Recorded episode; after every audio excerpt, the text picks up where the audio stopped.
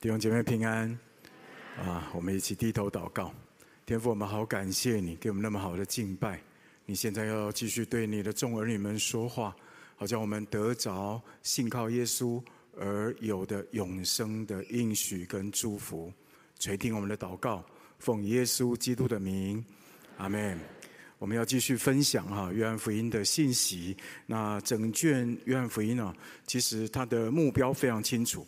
写作的目的是很清楚的，《约翰福音》第二十章三十一节，他就这样说：整卷《约翰福音》啊，所记载的这些事，是要我们信耶稣是基督，是上帝的儿子，并且要因你们信他而得生命。所以我们在读《约翰福音》的时候啊，我们一定要从这个眼光哈，这目标目的去读《约翰福音》，你会发现每一个神迹，每一个记载都非常有意义。而我们今天我们要读的。啊，要一起来分享呢，探讨的是《约翰福音》第九章。那第九章到底要告诉我们什么呢？第九章告诉我们说，耶稣是光，是所有地上受苦的人的盼望。我在说，《约翰福音》第九章在讲什么呢？在告诉我们说，耶稣是光。是所有地上受苦人的盼望。怎么说呢？你看《约翰福音》第九章的故事，哈，是这样哈。耶稣跟门徒有一次，他们就走在路上，就遇见了一位，看见了一位生来瞎眼的，就天生就眼瞎的一个人。那圣经并明并没有明确的说这个瞎子的年纪，哈，只是说他。已经是成人，所以如果是已经成人，就代表说这个人对当地人应该都很熟悉，或当地人对他应该也很熟悉，对吗？啊，因为啊，他们早从小到大，他们看着他长大，所以对这个人应该了如指掌。他天生就瞎了，所以呢，因为是瞎子，所以他只有大概一种行业可以做，就是乞丐。所以很多人啊，对这个瞎子大概就是视若无睹。啊，很多人从前面走过去，大概就知道他在那边，大概不会有人引起对他有太多的兴趣。但是耶稣跟门徒啊，从旁边经过之后，看到这个瞎子，看到这个乞丐，却很有反应。只是门徒的反应是在反映什么呢？他是在反映他们在探讨这个瞎子到底为什么他会瞎。他们问耶稣说：“耶稣啊，为什么这个人会眼瞎？是因为他自己犯罪呢，还是他的父母犯罪连累到他？”这是门徒他所关心的。但是耶稣的反应，耶稣所关心的跟门徒不一样。那耶稣的反应跟耶稣关心是什么呢？第九章第三节到第四节，耶稣回答说：“也不是这人犯罪，也不是他父母犯罪。”而是要在他的身上显出上帝的作为来，所以我们要赶快趁着白日，黑夜将到，赶快趁着白日去做那差我来者的工。耶稣的意思是什么呢？不是说是上帝故意让这个瞎子先瞎掉，然后有朝一日耶稣来了之后，有一天可以让他得医治，如此显出上帝的作为，不是这个意思哈。上帝不是虐待狂啊，也不是把我们当实验品，不是。耶稣的意思是说，面对地上这么多不幸的人，上帝不是在追究神谁犯了什么罪，这不是重点，重点是在于要赶紧采取行动去服侍在地上受苦的人，而这才是解决苦难最积极有效的方法。所以你看第六节、第七节，耶稣在回答门徒之后，很快就采取一连串医治瞎子的行动，对吗？他吐唾沫在地上，然后用唾沫和泥抹在瞎子眼睛上，然后要瞎子往西罗亚池去洗。为什么要这么繁复啊？医治就医治，干嘛还要这个瞎子去西罗亚池去洗？是因为耶稣爱这个瞎子，他要这个瞎子。得医治的这个见证，让许多的人，让他自己，让他自己重新被这些被他们城市里面的人、乡村里面的人、同村庄里面的人接纳。还有另外一个，也要让在西罗亚池更多那些生病没有盼望、绝望的人能够看到盼望。所以我说，这就是约翰福音第九章耶稣一生来瞎眼的见证背后所要传达的目的。耶稣是光。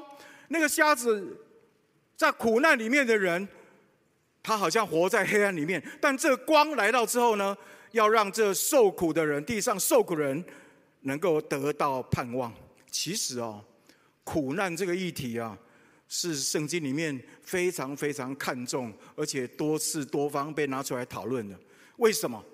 上帝这么看重苦难的议题，是因为苦难是每一个在地上的人，就是你跟我，我们都会碰到的。我们会有人际关系冲突的问题，是吗？我们会有面对意外死亡的问题，我们会有疾病的威胁的问题，我们有经济的问题，而这些都是苦难，而这些苦难随时都会发生。就以昨天晚上为例，我就收到我女儿的电，接到我女儿的电话，她就非常的伤心的跟我说。他的大学同学在澳洲出车祸过世了。一个大学刚刚毕业的一个很漂亮的一个女生，然后到到澳洲去打工，然后结果出车祸就过世了。我要很诚实的说，当我听到这个消息的时候，我心里面除了感到非常的难过之外，还有一个感觉就是觉得自己好渺小。自己好有限，我跟我女儿在电话里面哈，半半天讲不出一句话出来，我是听到她在那边哭，然后我一句话都讲不出来，我真的不知道要怎么安慰她，啊，是她非常好的同学哈朋友，各位，这就是我们今天所面对苦难的光景以及所遇到的挑战，我们该怎么办？怎么样才能够在苦难当中找到盼望呢？约翰福音第九章，求神透过今天这段经文，还有耶稣一天生瞎子的这个见证，来对我们说话。有两个关键，我要跟大家来分享。而这两个关键可以帮助我们在苦难当中能够找到盼望。第一个关键是什么呢？不要忘记，耶稣是所有受苦人的帮助。所以，当你遇到各样苦难的时候，请不要忘记要来找耶稣。因为第三节，耶稣说的非常清楚。耶稣不是说吗？我们一起来读好不好？啊，约翰福音第九章第三到第四节，我们大声来读。预备，请。耶稣回答说：“也不是这人犯的罪。”也不是他父母犯的罪，是要在他身上显出上帝的作为来。趁着白日，我们必须做那差我来者的工；黑夜将到，就没有人能做工了。来找耶稣，这是最有效的方法，因为耶稣自己说啊，他来不是要定人的罪，也不是要检讨人的罪。而是要在这些受苦人身上显出上帝的作为来。你知道，面对苦难哦，其实我们今天往往最大的问题是什么？是我们这些有限的人。明明我们知道我们自己很有限，我们的智慧能力都有限，但是我们虽然纵使知道自己很有限，我们仍然喜欢用自己的眼光、用自己的思想、用自己的。的一些想法，想要去解释苦难，还有解决苦难，所以很多时候我们就适得其反，反而落在让自己更深的苦难的哈的那个漩涡当中。你知道，我随便举个例，你就知道，最常我们在碰到苦难的时候，自己会啊解决。会解释这个苦难的理由是什么，或是你去常常碰到看到别人碰到苦难，你会怎么样去解释别人所碰到的苦难？我自我自己的经验哈，我自己的观察，最常见的一个错误的解释是什么呢？就是苦难起于罪孽深重，是因为因果报应。讲直白一点就是这样，是因为上辈子欠的债没有还，所以你今天在受苦，是在受惩罚，是在还债。你不要以为这是其他宗教的想法啊！我觉得在教会里面，基督徒也有很多人是这样的看法。至少门徒就是这样看法，犹太人也是这样的看法。所以他们会问耶稣说：“耶稣啊，这个人瞎了，天生瞎了，是因为自己犯罪呢，还是他的父母犯罪？”其实这是最不好的答案哦。圣经没有错，圣经是说苦难的根源是跟罪息息相关，但是。圣经并没有说，这个人生病就一定是因为他的罪。你了解吗？我们很多时候，我们对罪有错误的认识哈。我们认为有些人罪可能比较多，有些人的罪比较少，所以罪比较大、罪比较多的人就比较会遇到苦难。因此呢，人会遇到苦难，你用逻辑去想，一定是他的罪所引起。但耶稣，我要再把他带回到约翰福音第九章第三节来说，耶稣在这里很明确的说，不是他犯罪，也不是他的父母犯罪。其实耶稣不但在这里讲哦，耶稣还有在路加福音第十三章第四节到第五节，他也曾经举了一个例子。他说：“哈，从前呐，西罗亚楼倒塌的时候，压死了十八个人。有一个大楼倒塌，被压呃，里面有十八个人被压死。很多人就觉得说，这些被压死人是比一切住在耶路撒冷的人更有罪。你们觉得呢？”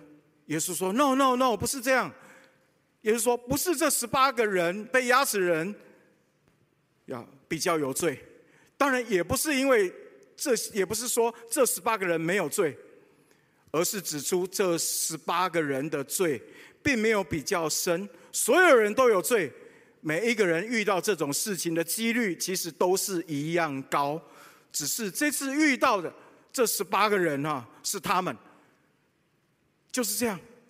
所以各位有耶稣这样的眼光，面对苦难的时候，我们就不会定罪自己，也不会去随便是定别人的罪。面对苦难的方法，如果你只是想要单单去想这到底是谁犯罪，或到底是犯了什么罪，你就没有办法走出苦难。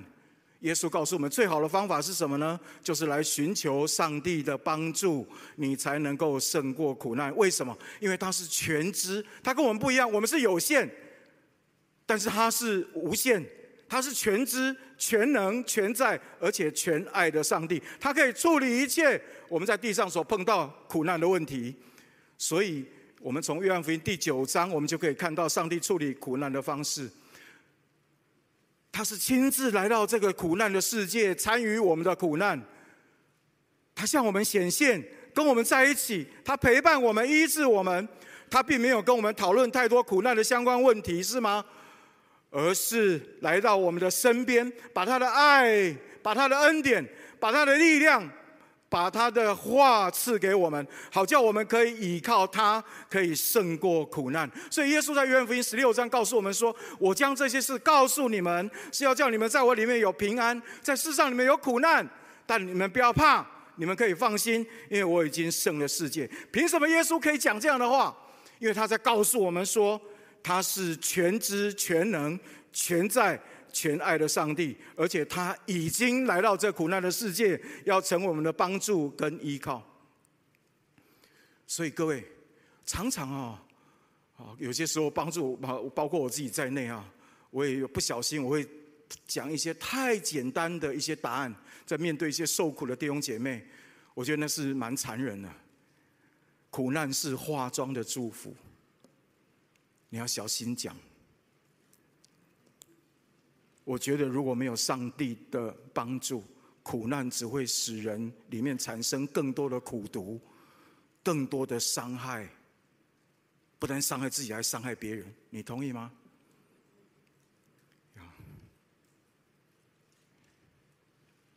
我最近在帮助一位弟兄啊，陪伴他，来走过一些这几年他一直没有办法突破的一些困境。其实我了解之后哈，其实他的问题啊，对他是一个很大的问题，但是单单这样的问题就把他压垮了。你知道什么问题吗？就是他觉得他是公司里面很高阶的主管了，但他后来我有一天，他收到他大老板的解职信，强迫他退休，他里面就非常非常的愤怒跟生气啊。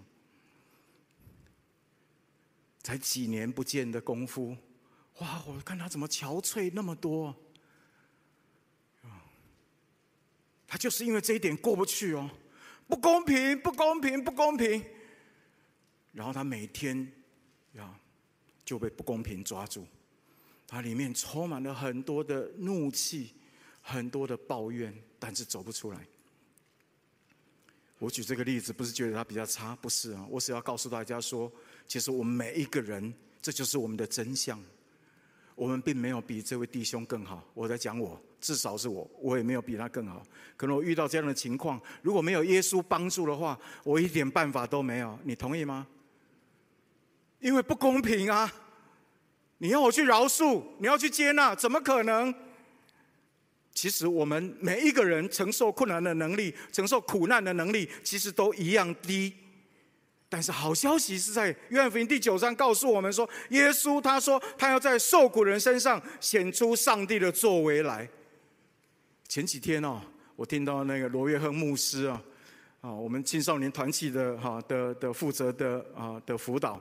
啊，罗约翰牧师他跟我说，他说他快崩溃了，他快崩溃了。我说你到底发生什么事要崩溃啊？他说因为他的新生儿，他最可疼爱的、最可爱的小 baby 小米可才几个月大，出生之后没有多久，他就可以一觉到天亮。哎，我说你太好命了，感谢主啊！哎，过去这个礼拜他哎回复跟其他小朋友差不多，哎。哇！但是他才一连三天而已，哎，才一连三天呐、啊，就是晚上不睡觉，一直哭，一直哭，一直哭。他就说他已经跟他太太都快濒临崩溃。我你就知道我们人承受困难能力其实有多低。如果没有上帝介入的话，一点办法都没有。三天不睡觉他就崩溃了。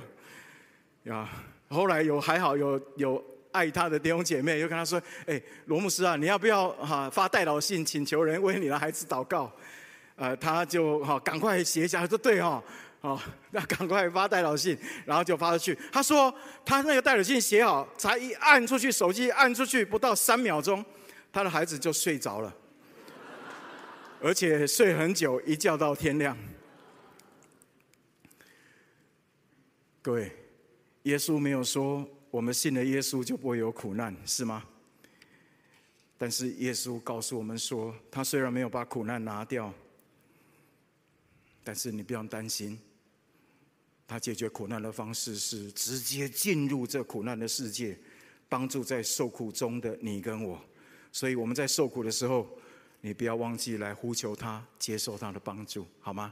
请你跟你旁边的弟兄姐妹说，你在受苦的时候，不管你受什么苦。不要忘记要来寻求耶稣的帮助。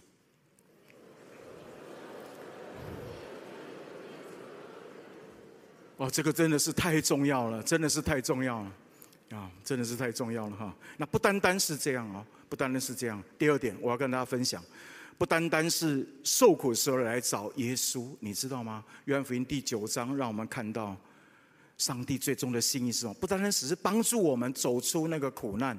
上帝他是要让我们可以来信靠他，因着认识这一位耶稣，他原来是在苦难当中帮助我们的上帝，以至于我们就可以来信靠他，并且让耶稣成为我们生命的救主。怎么说呢？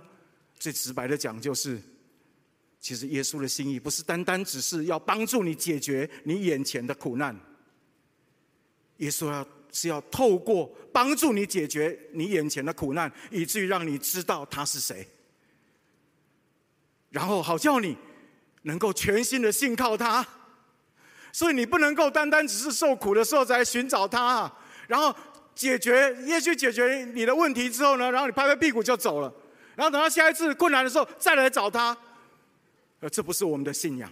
这也不是上帝的期待，不是上帝的心意。他来到地上是要告诉我们说：“你很宝贵，虽然你会受苦，但是你很宝贵。你看我在这么小的困困难上面，我可以帮助你，你就可以更多的来认识我，知道我是谁，好叫我可以成为你随时的帮助。因为我是上帝的儿子，从天上到地上来，为的是什么？是为了让你。”在这苦难的世界有盼望，我觉得这一点好宝贵哦。你等一下，我会带大家来读啊《约翰福音》第九章的后半段，你就会知道我所说的。不过我在这里，我要特别要强调一点哦。如果耶稣是这样提醒我们，请问我们应该怎么样活？我们应该怎么样回应这位在苦难中帮助我们的上帝？有一件事情你可以做，就是每一次当你经验主之后，你就要更多的去默想、去思想主啊。哇，我这样祷告，我的病就得医治哎！哇，所以你是一位怎样的上帝？而不是说祷告得医治之后拍拍屁股就走，而是你要继续停留在那个恩典的基础上面，然后透过那个恩典，然后来认识这位上帝。了解他是一位这样的上帝，好，这个非常非常重要。你不要以为你经验过上帝的恩典，你就代表等于是你会继续信靠他，不全然是如此哦。你若认识你自己，你就会知道不全然是如此哦。我们今天有很多离开上帝的人，都是经验过上帝恩典的人哦，但他最后不是信靠上帝，而是离开上帝。为什么？因为他活在自我中心里面，他来找上帝。他只是要得到他所要的，但是上帝来到地上找我们，目的是什么呢？是要我们认识他，他是全知全能、全爱全在的上帝。你看，那个方向、那个目的完全不一样啊！我当兵的时候啊，我是海军，我们训练中心结束之后，我们要抽签，那一个字签决定我一年十个月，我到底是在船上、海上还是在陆地上。请问，如果你是海军，请问你要上船还是到陆地上当海军？陆地上，你看都跟我一样。熄灯之后啊，隔天要抽签，我们一百八十几个大那个大那个大专兵，每一个都很紧张啊。我旁边的一堆人就开始呼求，哦什么，反正他信什么叫什么陀什么佛啊，什么什么，一大堆。我脑袋一片空白，因为我我那个时候无神论哦，我最大。但是我感谢上帝，在我要当兵之前，我的国中同学跟我传福音，他在真理堂信耶稣，他跟我传福音，传了七次啊，我都嗤之以鼻。信耶稣，拜托，那个是何等软弱的人才需要信？嗤之以鼻。不过呢，我虽然嗤之以鼻，不过他讲了一句话，我倒记起来，就是你随时都可以邀请耶稣做你生命的救主。我看熄灯，每一个人都在呼喊他们的。神明，我没有可以喊，但我里面充满了害怕，因为我怕我明天一抽签就上海，就到海上去，那就毁了。那我就进入活动的监牢，哇，那怎么办？你会想象那种画面，那种恐怖啊！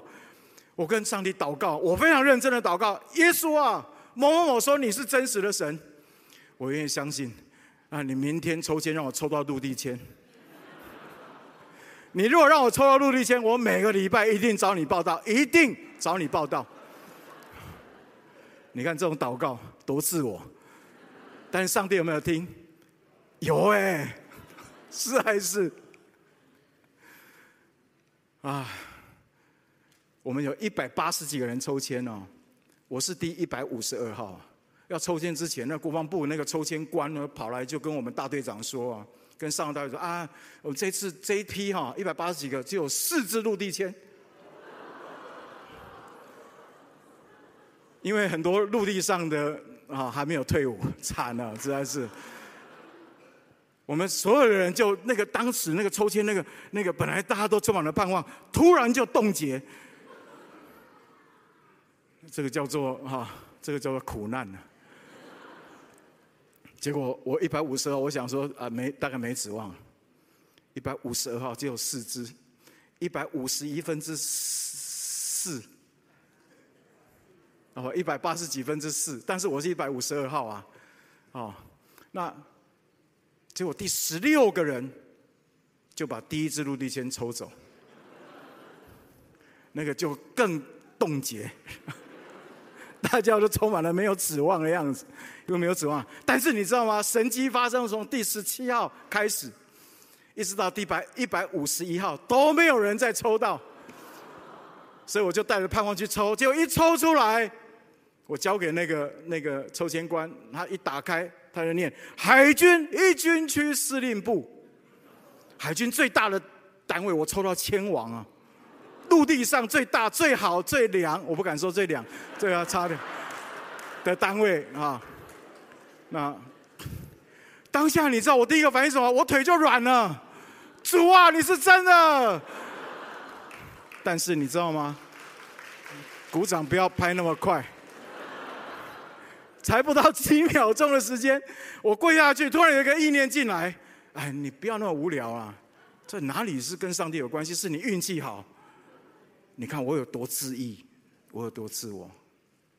所以各位讲这个例子，我们是要告诉大家说，领受上帝的恩典，不代表你就会全然信靠他。很多时候我们是带着目的来找耶稣啊。不是带着目的来找耶稣一定不好，而是我们只要得到我们所想要的，然后得到之后拍拍屁股就走了。但是耶稣不是这样。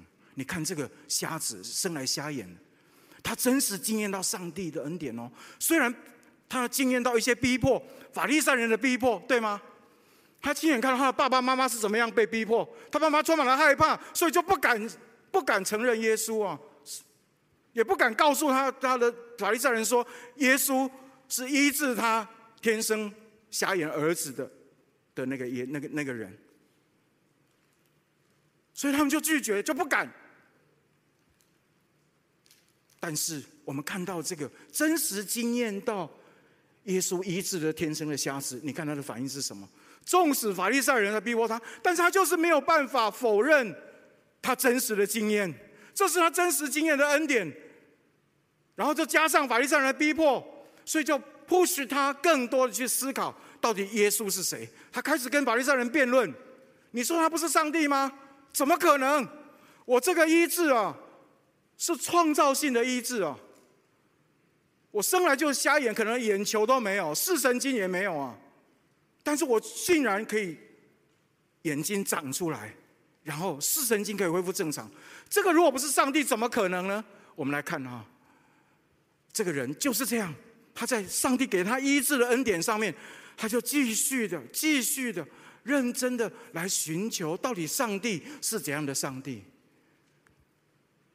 你看，他起初他认为耶稣只是人，第十一节，他认为耶稣只是人啊。你读第十一节你就知道，他回答说：“有一个人名叫耶稣，他和泥抹我的眼睛，对我说：‘你往西罗亚池子去洗。’我去一洗就看见了。”这是第十一节。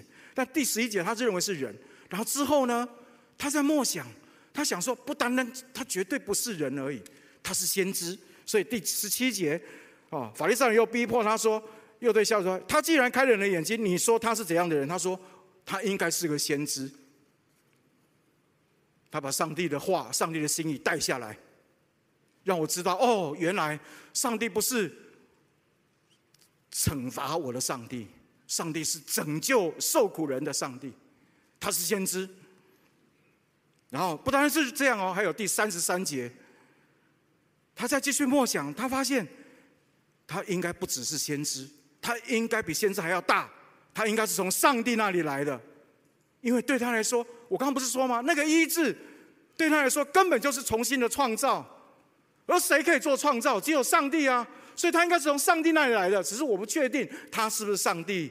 到最后临门一脚三十五节，耶稣临门一脚的帮助这个瞎子，主动来找他，告诉瞎子说他是谁？我们一起来读好不好？三十五节到三十八节，预备，请。耶稣听说他们把他赶出去，后来遇见他，就说：“你信上帝的儿子吗？”他回答说：“主啊，谁是上帝的儿子？叫我信他呢？”耶稣说：“你已经看见他，现在和你说话的就是他。”他说：“主啊，我信，就拜耶稣。”这是耶稣道成肉身，成为受苦人盼望的最终的目的。我在说，他来不是要审判，要定这些受苦人的罪。而是要让这些受苦的人，在黑暗当中的这些人，来遇见真光。他除了开了那个瞎子身体的眼睛之外，他最终的目的是要开瞎子心里的眼睛，让他看见，原来我们的上帝是这么样的美好。你要信耶稣吗？你知道，这是上帝最深的希望，他要让我们在地上。这苦难的世界，不单单不会被苦难打倒，而且我们因为在苦难里面愿意来寻求他，我们就可以领受经验他的恩典。然后在这恩典的基础上呢，我们可以继续的去认识他是谁，以至于我们就一生专一的来信靠他，这是上帝道成肉身的目的，因为他要救我们到底。我最后我们来看一个见证，好吗？你就知道上帝是何等的信实。他不单单只是要解决我们眼前的苦难，他最终的目的是要让我们知道说，他是全知、全能、全在，而且全爱的上帝。我们来看这个见证。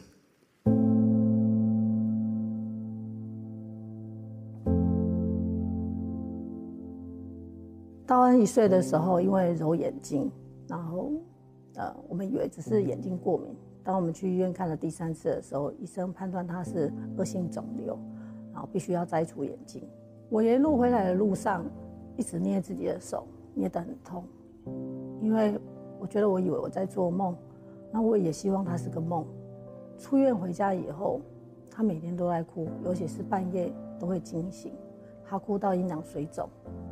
我们去医院，呃，带去看医生的时候，医生跟我们说，呃，必须要马上开刀。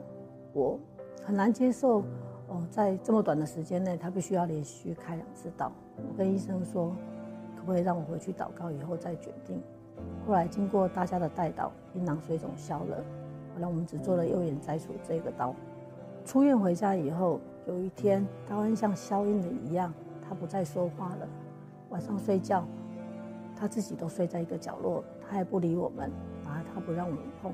曾经有一次呢，哦，我带他做捷运的时候，呃，我正在储值，然后他甩开我的手，就奔向正在行进中的捷运。我大喊他，他完全没有听到我的声音，我整个吓到。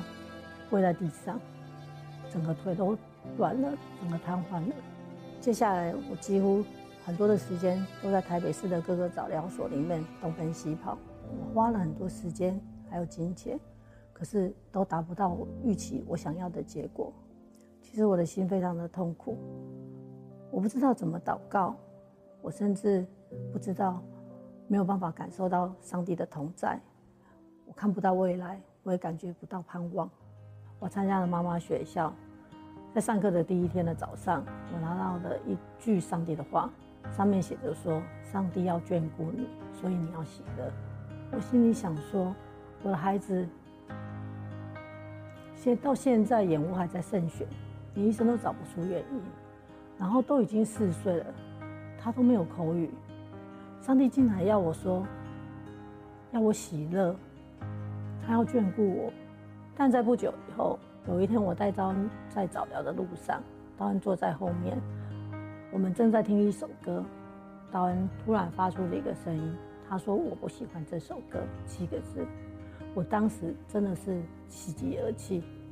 这时候让我开始觉得对上帝重新失去了信心跟盼望。有一天，在找药的路上，上帝又突然对我说话了，他跟我说。你让道恩吃什么，他就会变成什么样子。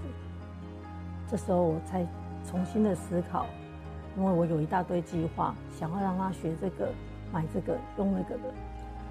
这时候我开始学习，凡事祷告神，然后小事都问上帝。道恩需要上什么课？这是道恩需要的吗？还是不是需要的？我决定了学习顺服上帝。如果不是上帝要的，我就不给他。虽然其实有时候这样会让我觉得有很很大的不安全感，但在每一次祷告以后，我心中都充满了平安。二零一四年的时候，我第一次来到了喜乐园参加活动，当天的敬拜诗歌是《活出爱》，我哭得不能自已，而且我对上帝非常的生气，我觉得我自己都快要活不下去了，我怎么样活出爱来爱别人？上帝突然对我说话，他说。能传福音的人很多，但能服侍特殊的家人、家庭的人却是不多。当下我突然明白，我擦干了眼泪，我决定了按着上帝的旨意走，去服侍特殊的家庭。曾经我给了他很大的压力，我对他有很大的期待，所以哦，他其实过得很痛苦，我们都很痛苦。当我呼求圣灵的帮助以后，我发现上帝让我的眼光改变了。我不再拿道恩一直跟别人比较，我也不让自己一直在跟别人比较。我用上帝的眼光来看道恩，我发现道恩有很多过去所看不到的优点。虽然现在的道恩有很多能力是同侪的孩子有，他还没有的，但是上帝的同在使我不再担忧的。我仍然对上帝有信心，有盼望。感谢主，呃，因为我放手，上帝接手了。上帝让道恩成为一个很开心的孩子，他能拯救道恩，然后所以他也能拯救，所有的特殊的孩子跟家庭。啊，他是喜欢送礼物的好生。我很希望把这个好消息分享给这些特殊的家庭，让他们也可以一起来哦，领受这个拯救，领受这个礼物。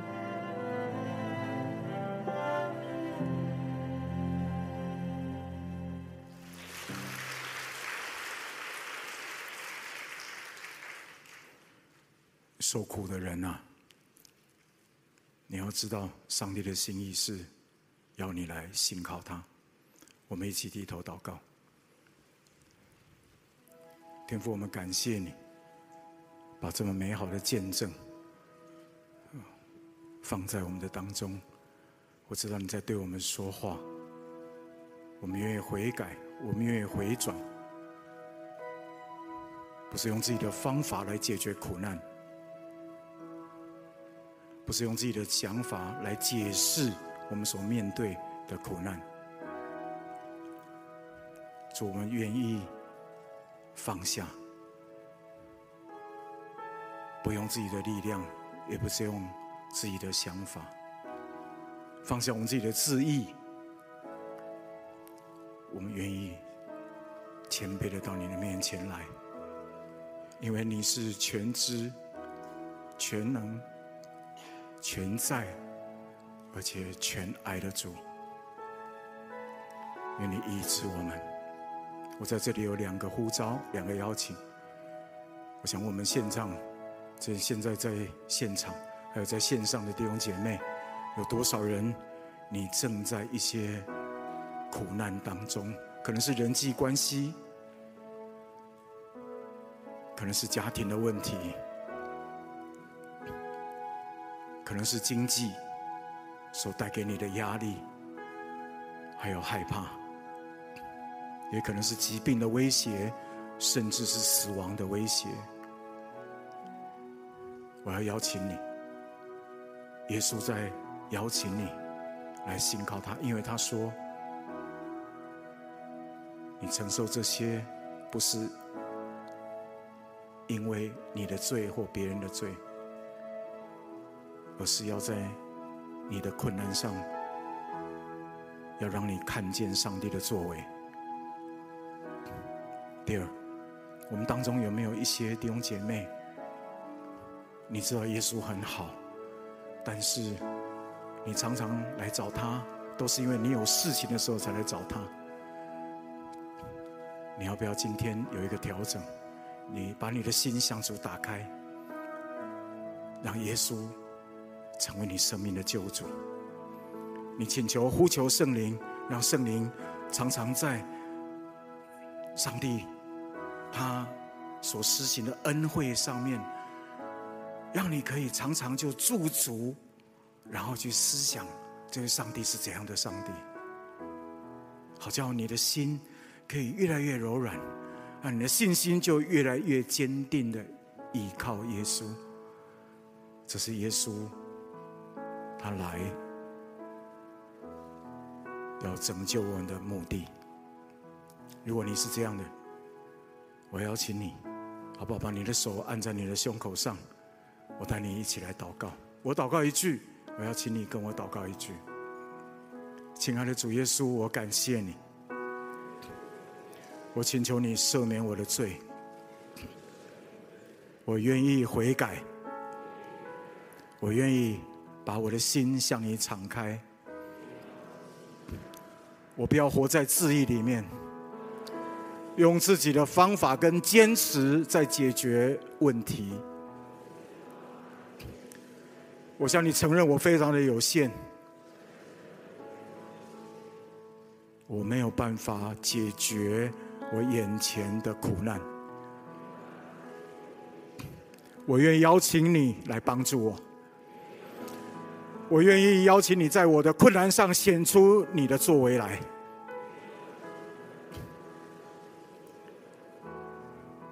帮助我向你敞开心，让我更多认识你。在这苦难的世界，不会被苦难所打倒，而是在苦难中经验你诸般的恩惠。好叫我的信心可以继续的成长。主，我邀请你做我生命的救主。成为我随时的帮助，我要欢喜快乐做你的孩子，走到哪里都我都要依靠你到哪里。垂听我的祷告，奉耶稣的名，阿门。跟你旁边的弟兄姐妹说好吗？你的上帝绝对会成为你的依靠。